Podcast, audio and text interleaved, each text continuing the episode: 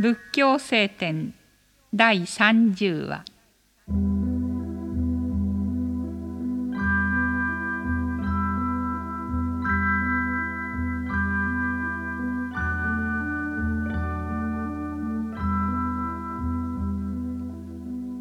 この世には三種の人がある。岩に刻んだ文字のような人と砂に書いた文字のような人と水に書いた文字のような人である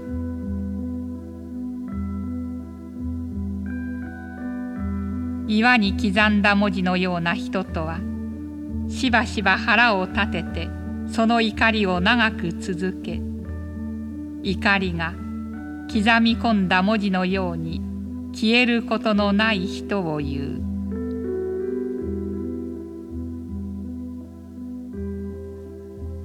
砂に書いた文字のような人とはしばしば腹を立てるがその怒りが砂に書いた文字のように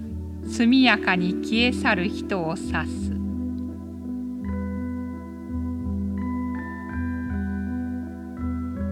水に書いた文字のような人とは水の上に文字を書いても流れて形にならないように